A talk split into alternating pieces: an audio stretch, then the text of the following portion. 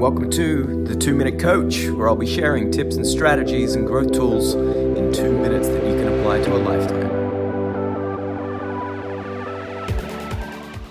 So, regardless of where you are in life, these are the things that you need to develop consistency, intensity of focus, strategic routines. You have to be aware of your fatigue and when you're burnt out or you start procrastinating. You need to look at macro cycling. So that means you identify key areas of your life where you are most focused and productive, and you focus on those areas.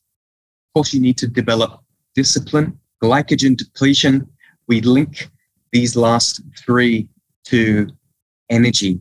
If you are dependent on sugar and glycogen for fuel, then you will have this roller coaster effect of focus, energy, production, and have a much higher tendency to procrastinate and be unfocused. So that's also linked.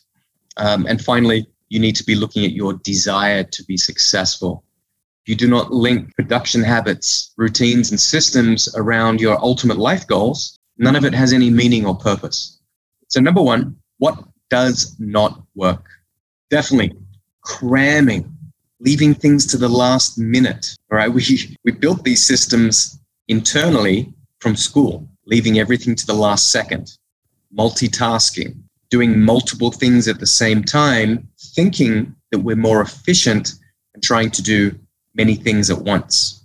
Research has shown us that multitasking is not effective in delivering precision outcomes with efficiency. Randomness, this comes around from planning your week, planning your month, setting goals, knowing what your outcomes are, knowing why they are important. Short sleep periods, fundamentals. If you are not having adequate quality of sleep and quantity of sleep, it affects everything. Your ability to focus, to be efficient, to recall, like your memory recall will be impacted your ability to digest information. And so, if we're not getting that quality sleep, we are not getting into that process of recovery where our brain is actually optimizing when we sleep.